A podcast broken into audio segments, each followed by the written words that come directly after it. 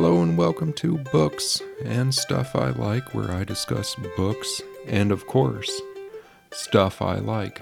Um, today we have a restaurant review that could apply to anywhere. Um, a couple of books with, with no common theme, and we have a continuation of what I'm reading now. This last week, I went out during the week, and that's something I don't do too horribly often. Um, I had reason to have a dinner. Now, I'll go out by myself. I, I don't see any qualms with that. Um, other people kind of do. It took me a while to get used to, admittedly, but if I want to go get a meal, I'm going to go get a meal. So, restaurants are have some kind of theme. I mean, most. Even even little diners are little diners. You're going to get some specific type of food. Um, and I don't know how authentic the food often is. I think a lot of times, if you can tell the people sitting around, if they're of that ethnicity, of that culture, um, maybe it's a good bet. But you know, if if I, th- I think if, if you go to a lot of uh, Mexican places, you know the, the the food's probably more authentic than maybe a lot of Chinese places. I think the um, least authentic cultural food that we can get is probably a lot of Italian restaurants. I mean, I, I know all of this stuff is American Americanized Italian. I don't know what actual Italian food is.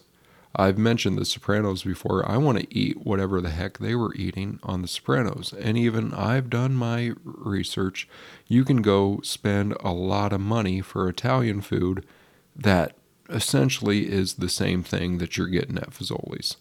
Um, and that's terrible. I do have a book.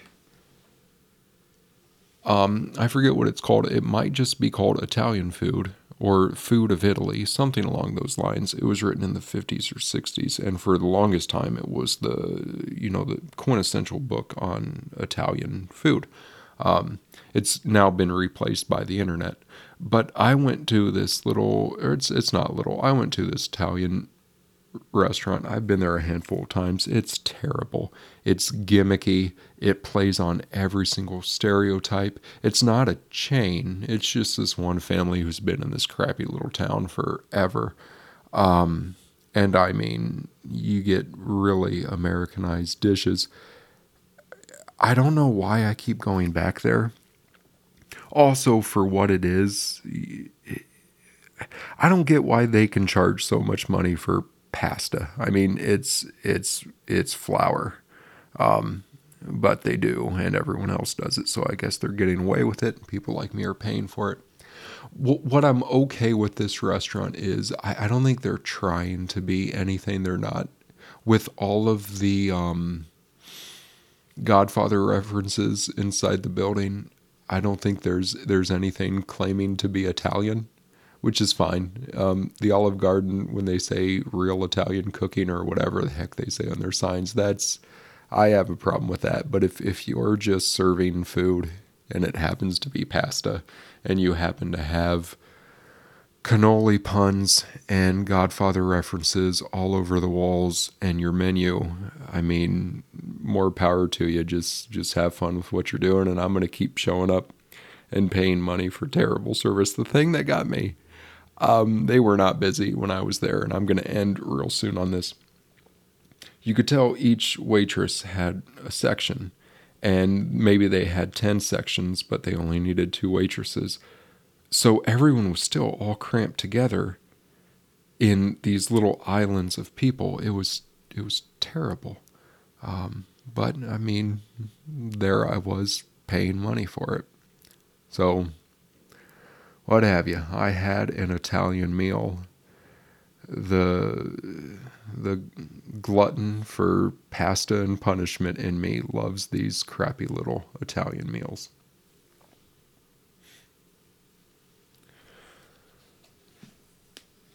All right, all right, all right. To get to the first book that we are discussing today, I've mentioned this a couple times, and I want to give it some some deeper attention.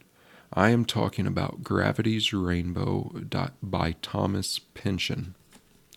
I don't even know where to start with this book. Let's start with Thomas Pynchon. He is a prolific author, has been writing for a very long time, is still alive. I double checked as of 10 minutes ago. Wikipedia says he is still alive. Um, he's interesting in the fact that nobody knows who he is. He doesn't make public appearances.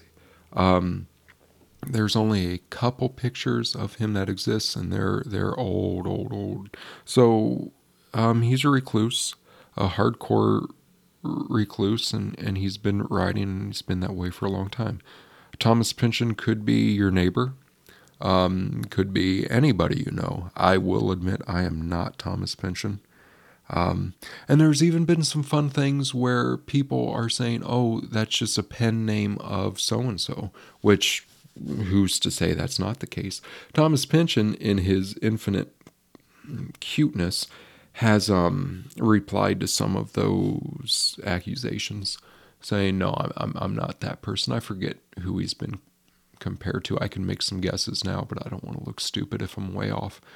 Um, but in the same vein as, as Giles Goat Boy, when these academics were pushing the limits of what postmodernism can be, Thomas Pynchon kind of kind of is part of that group.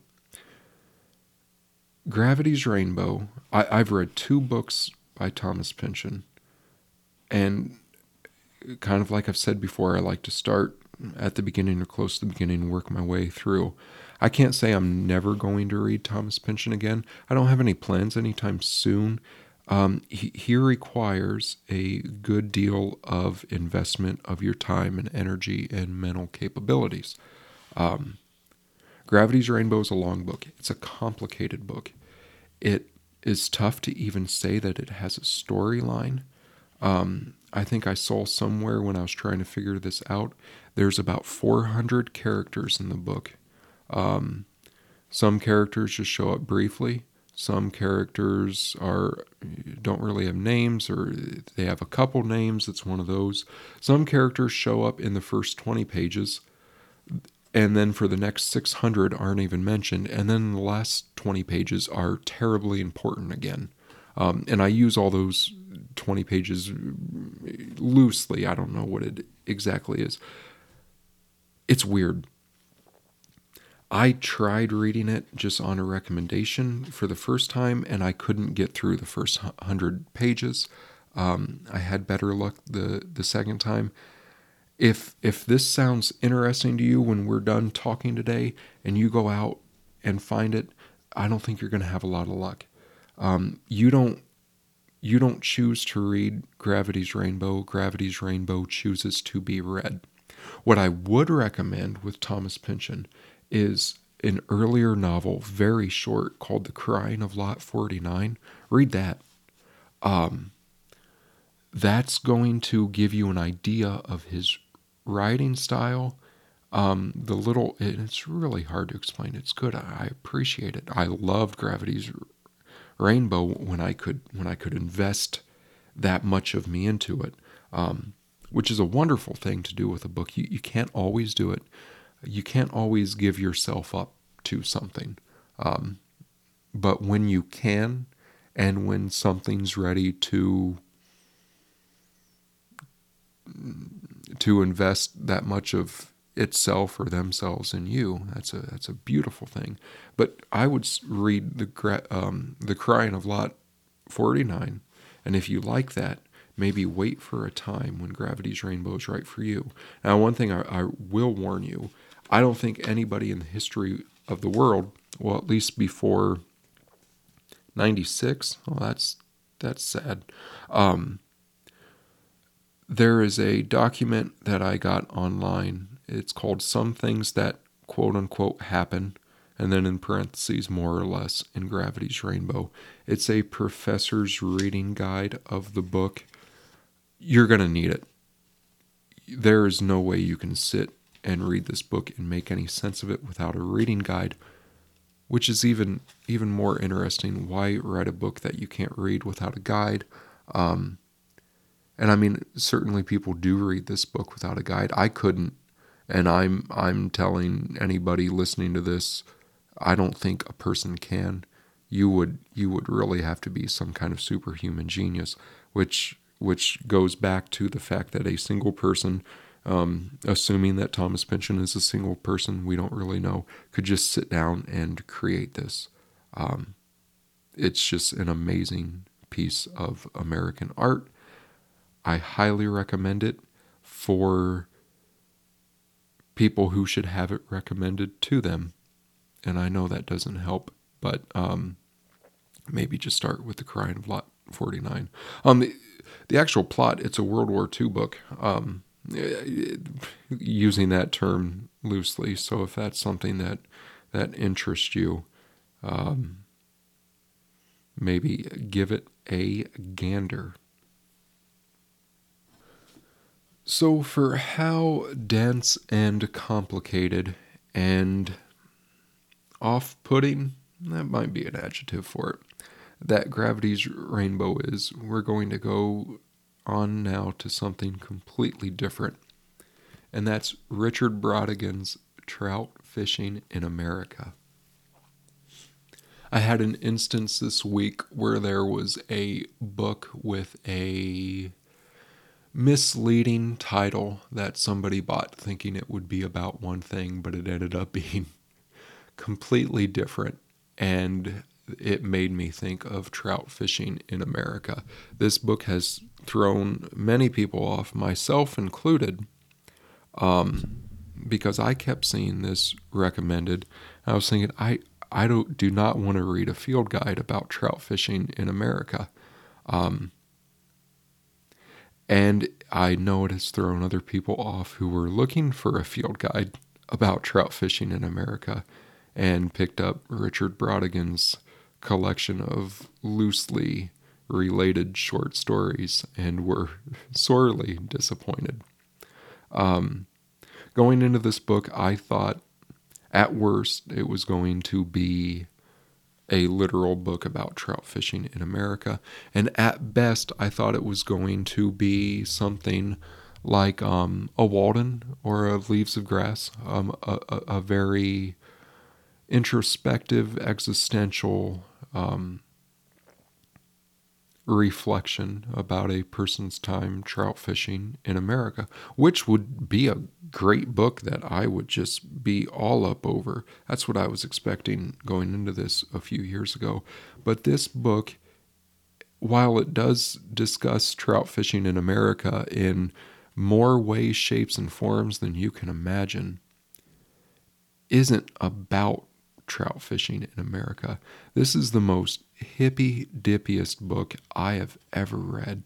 It's wonderful. If you're doing the whole angsty hippy dippy book thing, um, the Kerouacs, the Vonnegut's, um, the whole One Flew Over the Cuckoo's Nest, the counterculture, um, Naked Lunch type of deal. This is the required reading in that canon. Again, it's it's interrelated short stories. It's light, it's airy. The language is something that you've you've probably never really come across. It just needs to be a part of that canon and you don't hear so much about it and there may be a few reasons for that. One thing I had heard about this book forever and just didn't pick it up because of the misleading ish title. That's one thing. Another thing, um, to get back to our whole age like milk theme, Richard Brautigan is a troubling individual. Um, he had. I don't know where to start with this. Um, nothing he did was excusable. Um, he had I, I, and I, I don't so let's start with the mental health issues because that that may have been the catalyst um, for a lot of things he did mental health issues he did end up committing suicide um, drinking issues and also had issues with women particularly violence towards them so I don't know if we take all three of those in a group, all three individually, but um, you, you, we we certainly have to have to consider that when reading him now. Some of his other works, he, he wrote prose and poetry. I've read a lot of it. It's I I read it until I decided eh, I had enough. Um, you may have enough with trout fishing in America. You may want to explore more. Some of his treatment towards women isn't great. and that's just that's an unfortunate thing from a lot of literature, a lot of the world in the last few thousand years, which is unfortunate. He spent his time between the U.S. and Japan, which is kind of kind of interesting. His poetry is good, um, but trout fishing in America, I think we we can't ignore the um, issues in the author's life, but I don't think that necessarily means that the work has to be forgotten forever in time. So if that angsty hippy dippy type reading is is in your style, I would highly recommend trout fishing in America. Now, on to what I'm reading now. Um, I have a couple comics that I've been reading. Uh, probably discuss those later. Um, the nonfiction hasn't changed much. I haven't had a whole lot of time, and I, I've been reading a lot of Dune. And like I mentioned last week, that that has a lot of mass and not a lot of density, or so I thought. Um, I'm about halfway through with Dune now. I had my whole, I, I was all ready, and I mentioned Duke, Leto, Leto. Um, I was all ready just to be super intrigued by that character. Um, some things change. Um, and, and I was, I complimented Dune because it wasn't, you know, nobody was fi- firing lasers off of rocket ships. I think now, halfway through that book, I kind of want somebody to fire a laser off a rocket ship. Um, it's it's getting kind of dense, and the whole political explanation of things is getting a little much. I feel like now I'm I'm getting into a turning point where the plot is going to be moving a little bit. Um, the author's just I think trying to set things up. It's I don't read a lot of sci-fi and fantasy. I, I never have, and I've I've I've tried it a few other times in my life and just never never really got into it. I, I want to like it. It's interesting because there's a lot of it which wasn't good or was good and not great because there was a market to mass produce it. And I'm just saying that as as as objectively as I can. It's similar to um, I think spy thrillers, where the Dean Koontz and the Stephen Kings. I know it's not spy thrillers, but stay with me. As long as they can keep keep publishing, they can they can keep selling because there's a market. And I think sci-fi is like that. I think there there definitely is literary value in sci-fi and fantasy, and I think Dune is is definitely a good book. But a lot of this genre of things that are that that have a a high market appeal um, isn't as polished as it could be. And I say that as objectively as I can. Again, I, I want to like all of this. I'm even I'm even have books on my list that I'm staring at right now that I've I've tried reading before and really want to give them a, an objective shot again, um, because I I know how much people like these, and I I want to I think it would be great to like something that much. Um, so Dune is is a little bit more of a trudge now, but uh, I I think it's still just a great. I, I think it's it's still going to end up being very much worth my time. So I think that's it for this week's Basil podcast. Um, as always, I'm on Twitter. I'm on Reddit. If you have any questions, comments, ideas, um, things you would you would like me to read, or I'm always down for recommendations. Just please let me know. Until next week, then.